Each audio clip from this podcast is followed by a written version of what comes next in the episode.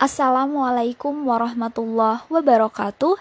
Alhamdulillah wahdah wassalatu wassalamu ala rasulillah. Teman-teman semua yang semoga Allah sayangi. Kembali lagi bersama saya di part ini.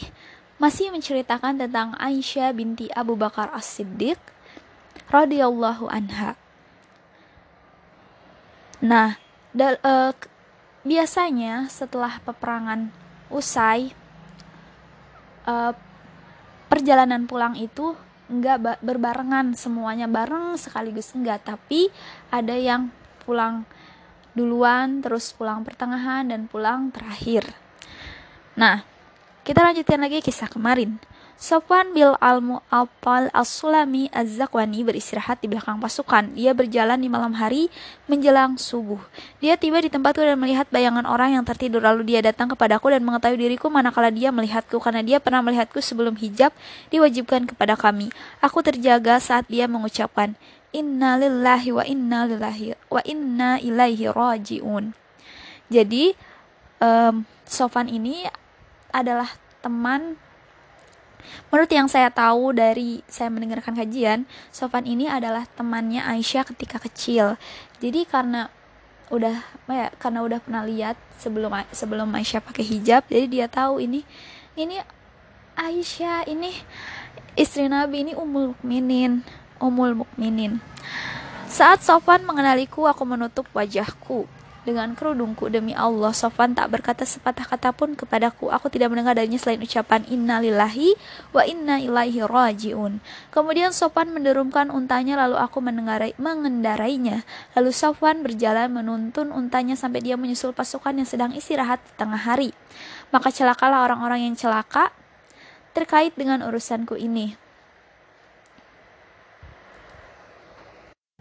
Jadi dari sini uh, Sofan nggak nggak bareng gitu sama Aisyah Sopan menjaga diri Aisyah naik di unta sedangkan Sopan tuh ada di depan dia berjalan menuntun untanya Dan orang yang mempelopori berita dusta ini adalah Abdullah bin Ubay bin Salul. Jadi ada berita bohong yang menuduh bahwa mereka berdua ini telah melakukan sesuatu yang kotor. Ya Allah, astagfirullah. Naudzubillahi min dalik. Kami tiba di Madinah, kan berduaan tuh. Jadi orang apa ya sih e, berit apa ya, pikiran kotor itu dijadikan sebuah berita dan berita ini disebut berita dusta. Kami tiba di Madinah dan sesudah itu aku sakit selama sebulan sementara orang-orang membicarakan fitnah dusta tanpa aku mengetahuinya sedikit pun jadi kenapa Aisyah ini nggak dikasih tahu? Kan lagi sakit ya. Jadi uh, apa ya yang ngurusnya? Bibi. Kalau nggak salah waktu Aisyah sakit tuh yang diurusin sama bibinya. Tapi maafin eh, tapi saya lupa lagi tahu sama bibinya tahu sama siapa. Pokoknya sama kayak bibi-bibi gitulah. Dan dan gak tega kalau buat ngasih tahu Aisyah tentang berita fitnah dusta ini.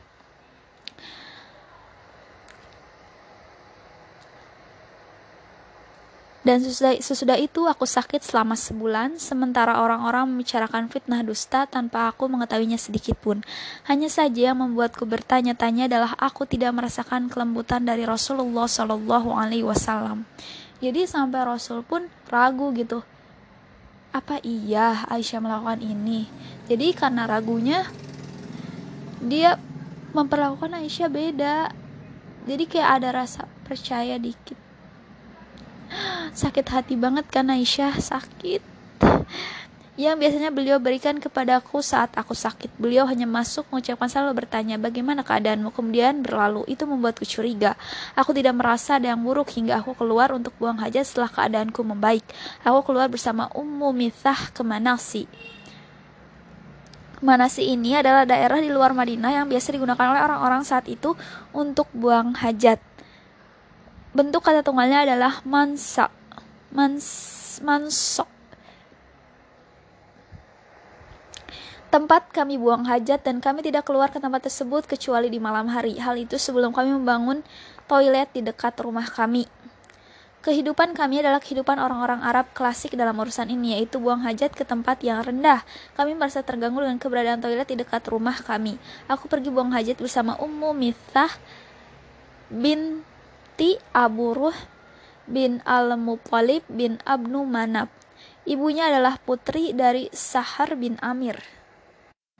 Bibi Abu Bakar As-Siddiq dari pihak ibu. Anaknya adalah Misah bin Uthathah bin Al-Muttalib, aku dan Ummu Mithah pulang berjalan menuju rumahku saat kami sudah menyelesaikan hajat kami. Oke, ini adalah akhir dari part ini. Sampai jumpa di part selanjutnya karena aku gak sabar buat menceritakan lagi kisah ini. Oh ya, buat untuk uh, yang uh, bibi itu adalah Ummu Mithah. Wassalamualaikum warahmatullahi wabarakatuh.